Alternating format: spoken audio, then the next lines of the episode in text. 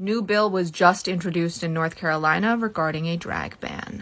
HB 673 in North Carolina is basically the exact same drag bill as in Tennessee, and it was just introduced today in the House. Republicans in the North Carolina House introduced a bill Tuesday that would ban drag performances in public spaces or in the presence of a minor. HB 673 classifies male or female impersonators who provide entertainment that appeals to prurient interest as adult entertainers in the same legal category as strippers.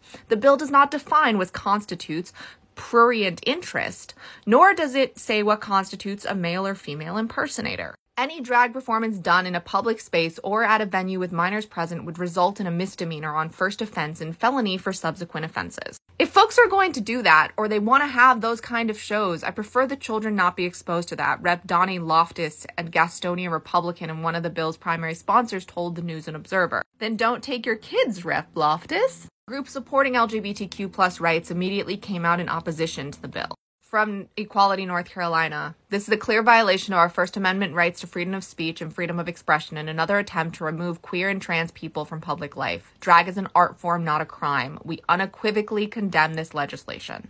Last month, Tennessee passed a similar bill that was blocked by federal judge who said the bill was vague and overly broad.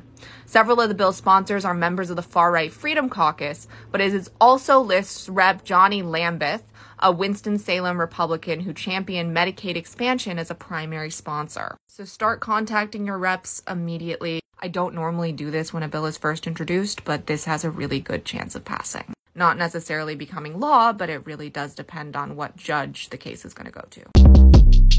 Short Cast Club